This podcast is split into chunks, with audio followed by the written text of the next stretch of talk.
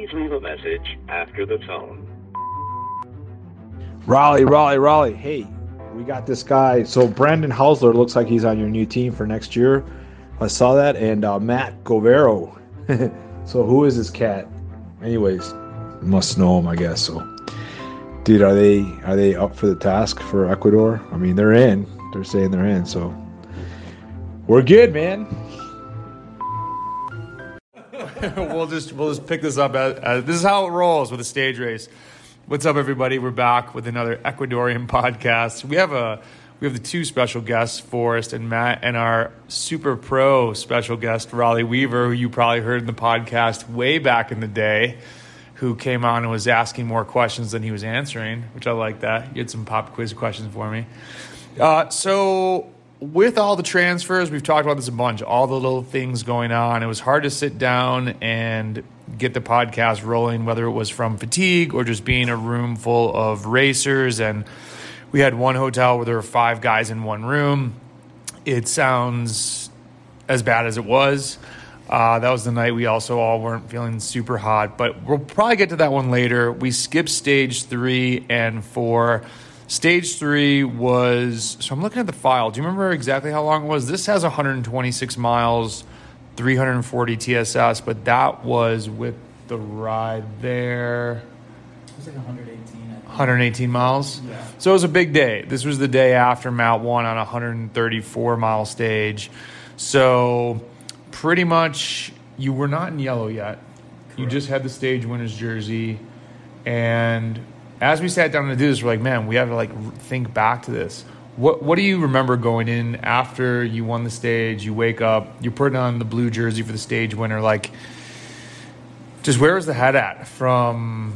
oh, And, and let me preface this: Matt is so freaking new to cycling. Oh, we need to talk about kneading the dough and that conversation. Um, you started racing when, and then tell us about that those feelings that morning. So when did I start racing? When did you start racing? Just to give My- context, because we're at a UCI race. Yeah. This is very not normal. So my first ever, uh, my first ever race was August 2019, and that was, I didn't race again until February 2020. Okay. So then, how did you? What did? I mean, I think the feelings would be different. Like if I was putting on that jersey, like, man, what a culmination of 15 years of racing. Like to do this, you're like, oh, like this is kind of normal. Like this is just. I don't know. It's hard to put into words. Like if you don't, for someone who's raced a really long time, I think they know exactly what I'm trying to say. But for someone new, like if I try and think back, and I've only been racing for two years, like what did that did it just feel like another race did it feel like, like there's so little to calibrate it on you know what i mean Yeah. Yeah, I mean, um, I don't by any wa- any means like want to discount or say it was normal, but the a lot of the race itself that day felt normal. Like Yeah. you, you switch into race brain, and it was. But so I didn't get on the start line, and I was like, "Dude, I'm gonna win today. This stage is perfect for me," or anything like that. It was uh, I raced the race as it came. You know, we we the break happened early. I got a toe up to it, just found the right move. It just it was organic. It felt like a normal race, like trying to trying to make the, those right decisions. Um, we did say we were going to win though we did. we And walked but- out the hotel room and i was like dude we're winning today The, yeah, you did. You you 100% did. You 100% did. Um, so you just were, you were just what were you thinking going into the next day like now because the next day was the stage three it's a long day it was another one where we're like hey this is another one we came to win sure. um Yeah. So I do, I remember waking up for stage three. I felt pretty good. Obviously, I was excited from the day before. We had a conversation that morning about like I didn't want to cash in on like, dude, I want a stage like th- this is it. I mean, this is awesome. Like all I got to do is cruise to the finish because I knew that I could potentially play a role for somebody else. Uh, and it's not a, out of the question for another result, as you know. So not like cash the check, be like, holy crap, I got to do a UCI race. Holy crap, I won one. Like cash out. Let's just cruise to the finish. Like I was still hungry. So that's like the hum. The, I, I think the conversation, the way it went was, you were like, "Dude, today's the day you're gonna win." And I was like, "Yeah, but don't discount the fact that you." Sometimes I think people win, and your your altruism, you want another teammate to win, so then you race yourself out of the race. You're not as aggressive. You're not. You're thinking of other teammates, when really the best way to think of your teammates is how do we win. You know, it's. Um, it's a weird thing. Sometimes people win, and winning makes them stop winning. Where you know they don't want to be the only one to win, but sometimes you're just the strongest guy on the team at that point, and you gotta, you know, if the opportunity presents itself, you gotta, you gotta cash in again. So um, it was a good conversation though to have because you are the type of person that's gonna want another person to win, but you know, I definitely think the conversation that we had before stage three helped put me in in that headspace that you're talking about. yeah, still be hungry. Yeah. act like you didn't Sure. win yesterday. Sure. What were you thinking, Forrest? On stage three? Stage three, any? Yeah, like we're going in another big day, still early in the race. So yeah, stage three. Um, we ended up getting two guys in the breakaway, uh, and uh, obviously Matt had won the day before. So you know we're everyone's pretty confident. Everyone's feeling pretty good. Uh, I mean, it was it was a wet day. Uh, there was a weird neutral zone in the middle. Um, yeah, yeah, which It was was it was almost 20k of neutral. It was like we got to uh, it was like 80 83k in, so 56 miles or something. Yeah. and we had 20k of neutral. It's like we went through one section, and then It was two hours in. I'm looking. yeah, the directors were like, "No, no, let's go another like 6k or something up the road." It was super. St- I remember we got to the neutral section, and they were like, "Okay, we're just gonna slow roll everybody at your own pace to the next." And I remember for the first probably three or four k, I'm like, "Dude, why did we not ride this? This is kind of." overkill. And then we got to where the road was truly bad, and people would have gotten so hurt. Like people, I don't know how nobody got hurt rolling it like easy. It was so bad. Yeah, it was it was craters, potholes, nasty, disgusting poop mud. It was like literal literal cow feces in the road. It was it was wild and it was wet. Um, but yeah, I mean, so they they restarted us with our same time gaps, and Brendan and Henry were in the break, and Brendan had a big mechanical. He can certainly talk about the. Uh, yeah, it's not really a mechanical. I guess it's personal error, which, I mean, is is part of racing. It's, it, I mean, it's it's a preparation error. Actually, Uh, we'll call it electronical. e- elect- electronical. Yeah. Here. So here's here's Brendan. For So, so it was the third day, third day getting in the break, which I was super pumped about. The first two hours was 360 normalized. I actually just looked at that. I'm like, damn, okay, that's why, like, the break was weird because we went up a climb and trying to minimize the time. I was in. I was in a second group. We, I'm trying to think of how we went into this climb because I wasn't with Henry, and I was probably a minute, a minute and thirty behind them. I think they said when we was it a minute around there when we did the uh, like the pause of the race. So I bridged up behind two other guys immediately, and it was a group of twelve. That next 45 minutes was almost 360 normalized again. It was a lot of, you know, we were in a the group of 12 at one point henry attacked he got brought back people everyone didn't want to get away yet and everybody didn't want to ride and so henry one time was like hey man like your turn to counter i was like listen we can't just keep attacking because we're going to attack ourselves out of this break even though we're in a group of 12 i think very often amateur racers and i'm not this is not saying henry's comment was wrong but i see a lot of amateur racers that i'm in a break with they are killing themselves thinking that is the move. The move might not be until hour four. Like you need to save big watt bombs for when it really counts. So yes, I think we should attack, but if there's 12 guys, we've already won a stage. We are like the big white dudes that people are kind of scared of. When we go, four other guys are chasing us down. It needs to be a super sneaky move.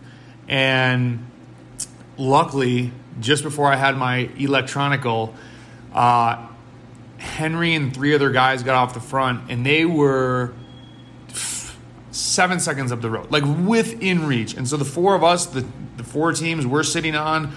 Two other guys are chasing, and I'm like, this is eventually going to snap. They got away, and literally as they were out of sight, I go to shift into the big ring. It doesn't shift. And I'm immediately thinking back to earlier in the morning when I looked at my Di2 battery, which flashed green, which I probably overcharged my Di2, but since I ride so often, you know, it says online it'll go 2000K, which is 1,200 miles. So sometimes that's like two and a half weeks. I probably charge it every week, which is maybe a mistake. Uh, but I have had it run out on me before from flashing green. Um, didn't charge it. Figured flashing green, still good for another stage. I'll do it tonight. And that was the wrong choice. So I was actually pretty worried because I was 40 miles from the finish and we took a lot of highways. And I'm like, man, I'm to be by myself. And so our director pulls up. I wasn't even thinking of a spare bike. He's like, try the spare bike. What kind of pedals do you have? I get on this bike and it is has to be a 56. Like my knees are at my chin. It was the most ridiculous thing, and I thought I can actually ride a 39 chainring faster than this bike. Um, yeah, it was a child's bike. So I get back off. I luckily get I get back off immediately before my bike goes like way up the road. Slowly, two seconds later, the pack passes me. I'm like very quickly. I'm by myself. I was very lucky that a random van that they didn't have a team there, but they were definitely cyclists, drove behind me for 40 miles as I'm trying to go as hard as I can up the climbs and then do high cadence as much as possible on the flats. Uh, I really wish I had still been in the race because we went through some towns that were absolutely bonkers with people. I was just telling these guys it was really sad because I'm thinking like I look so slow, little chain ring, and the people in Ecuador you know, we're on a highway that's probably 55 mile an hour speed limit, and people are giving me tons of room to pass, and it's just that would not have happened in the states. And I love America, but myself included, were too impatient at times, and these people are more like cheering and celebrating me being part of their tour when I'm the slow loser off the back. So I'm going to pass the mic to, to for these guys to talk about the finish. My race was basically uh, Raleigh brought up Hal Elrod's Miracle Miracle Morning. You would t- yeah. I had my five minutes to be upset, and then I was like, you know what? I'm in Ecuador. I just have to ride. Hopefully, I make the time cut, and I did. Uh, and there actually probably wouldn't have been an issue. We went through the town, through the city, and I got off course and basically came through the finish the wrong way. And someone's like, "Dude, yeah, this the finish was out of control. I'm sure you're fine." but I just had to follow a moto through all these random streets. And my last comment too is the speed bumps here were frightening. And they're not always a speed bump. Sometimes it's just like a big mound of cement that I did my first endo ever where I was riding on only my front wheel because I went to hop one fully, which was not how you're supposed to do it. And my back wheel hit it and just like pinged me up into the air. Um, and there was another time I got detached from the group because we were coming into this little town, I would guess 45 miles an hour. And I'm like, wow, these guys aren't slowing down at all. And this was after I nearly crashed on one. So I slowed down much more than they did. Luckily, Chase back on, and our director had a good laugh at that. Um, I think the the move was definitely get your front wheel over, and then don't be so rigid. Like let your bike do what it's going to do and this is definitely not my strong suit of you know bike handling so learn some other techniques uh, i was definitely i think these international races my, my big questions are obviously how cold is it going to get what are the road conditions like and i had another one but yeah so one of you guys how did this yeah yeah raleigh's going to jump in and then we'll we'll have these guys talk about so Henry's up the road now in a group of four. Then there's a group of 11 chasing, and then the peloton that had Forrest and Matt Nitton. That's right. Yeah. One thing I want to say is that even if you're feeling really good and even if you really want to win, you have to. We were talking about this earlier. You have to let the race come to you. Like you can be the strongest guy in the race, and that's great, but you just have to let it flow. Like in order to win the race, you have to be willing to lose the race. You got to call other people's bluff. So like when you had the group of 12, it was you and Henry. You're, you're probably the strongest guy on the flats, and that's great. But if you have four Ecuadorians sitting on your back wheel, it's not going to make a difference because they're just going to hit you in the end. Um, Plus, they're probably going to gang up on us because their their nationalistic feelings of like, let's let these guys work.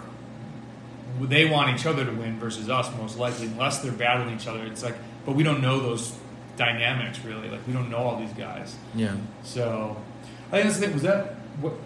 What stage was it when we were with those best PC guys? And I said that to you.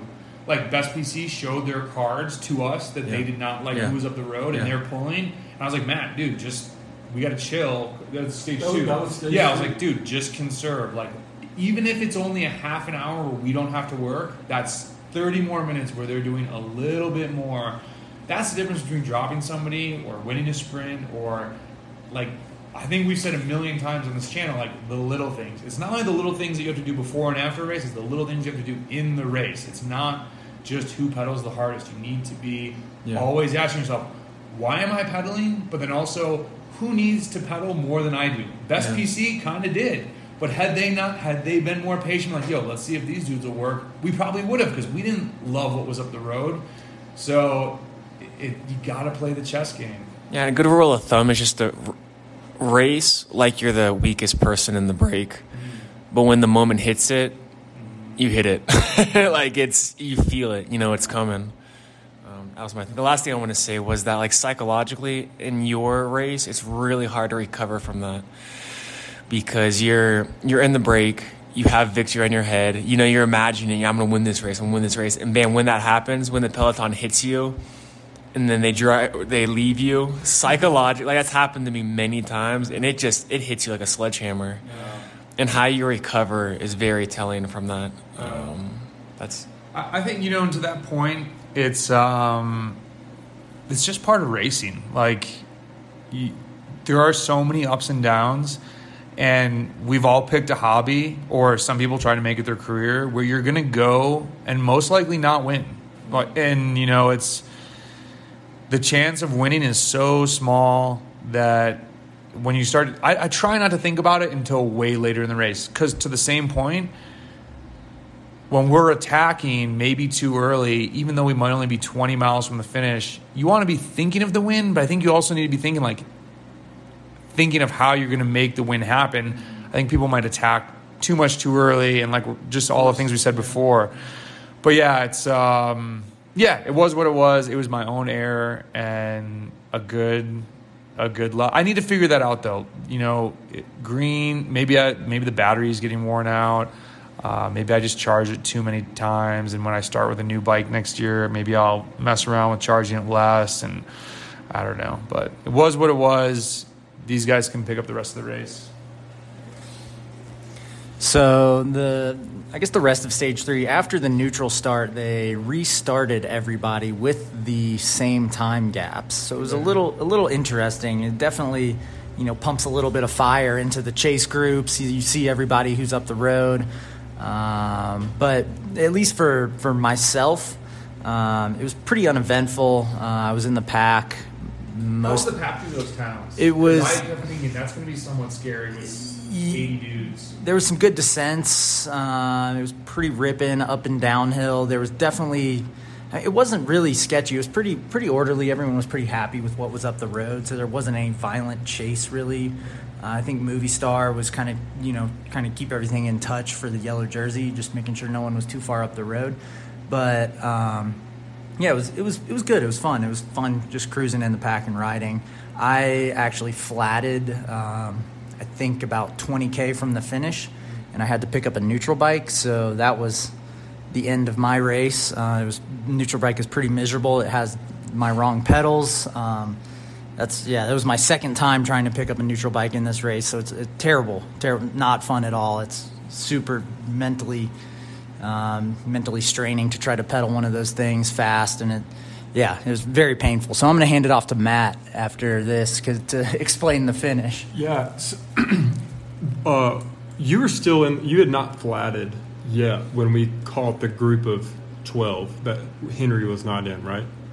Um, I yeah yeah yeah we, we did we caught that big group. I was still there. Uh, Brendan had already had his Yeah. So I'm electronical.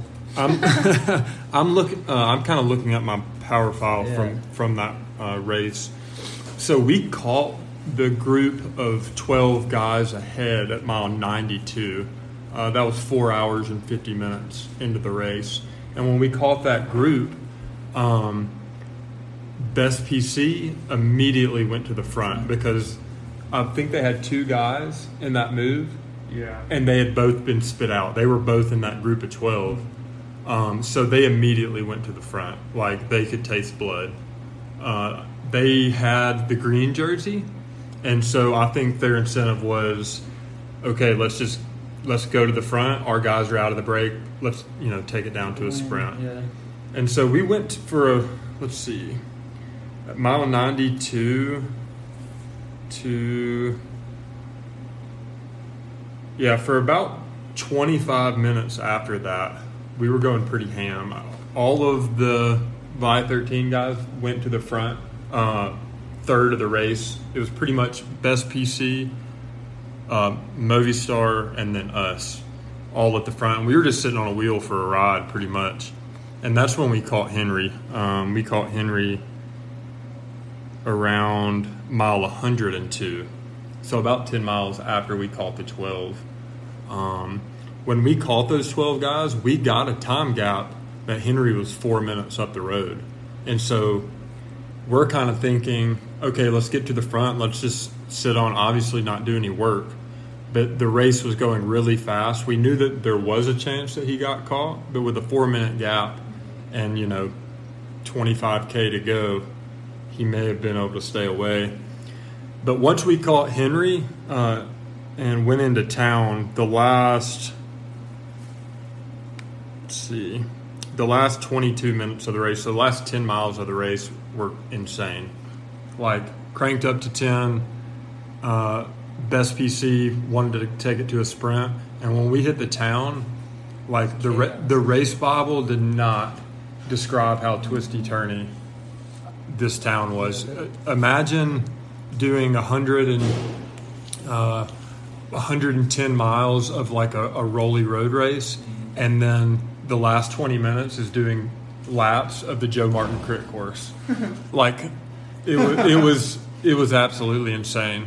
So we're we're bombing through town, right and left turns, and one of the motos pulled off weird in town, and there's people flooding the streets Everywhere. everywhere. Everywhere. Like it's I can't even I can't even Chaos. explain. Yeah, like I, I rode in behind the pack, and there was no way I was going to find the, the correct route through town. Like it was, it was insane. It was just a mob scene. There was people everywhere. The police weren't pointing me in the right direction. I mean, Brendan, I know had the same experience trying to I, not.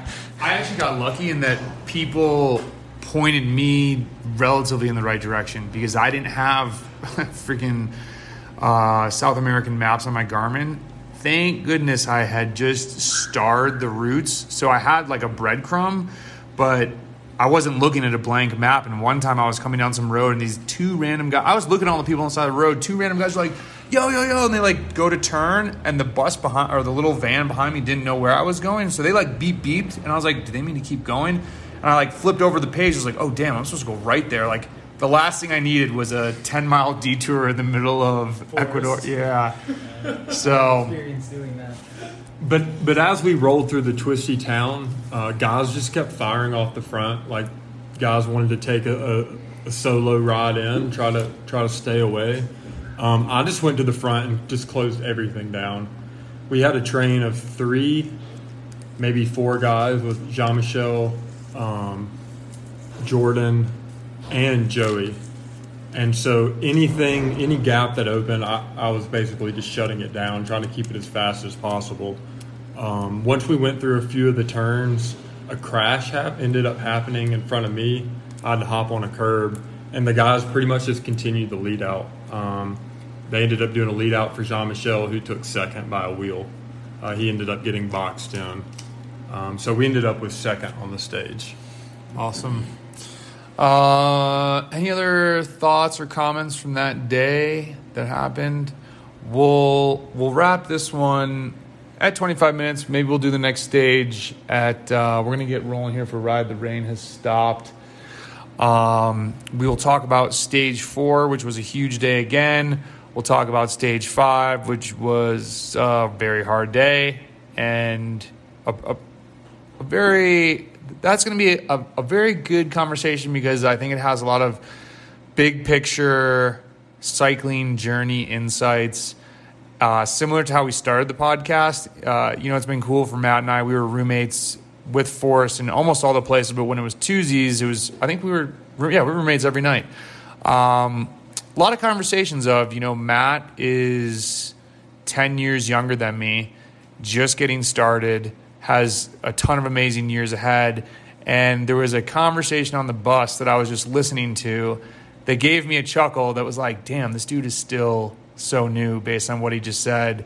And I think if you've been following along, you know what happened on stage five. And this conversation definitely came to terms as we weren't having the best day. And it was like, dude, you're already seen. Uh, I'm trying to say this without giving it away. You're it was a learning experience for us all. We'll leave it at that. Uh, so we'll be back, stage four, stage five, big picture thoughts. Thanks for checking in. And definitely a huge thank you for all the messages of encouragement to the team, to all of us as individuals. This has been a wild ride that I know we won't forget, but it's definitely, I think, been a launch pad for all of us. The four of us sitting at this table are on Velobrew next year. Uh, a launch pad of motivation, but also I think the biggest thing we've all said to each other is like, what are the biggest races that we can keep doing to push ourselves? Because no doubt you learn learn the most when you're trying to be the little fish in the big pond as opposed to just feeling good being the big fish killing all the minnows in the local pond. So keep that in mind as you plan your 2022. Allow yourself to surprise yourself with a big result. Talk to you later.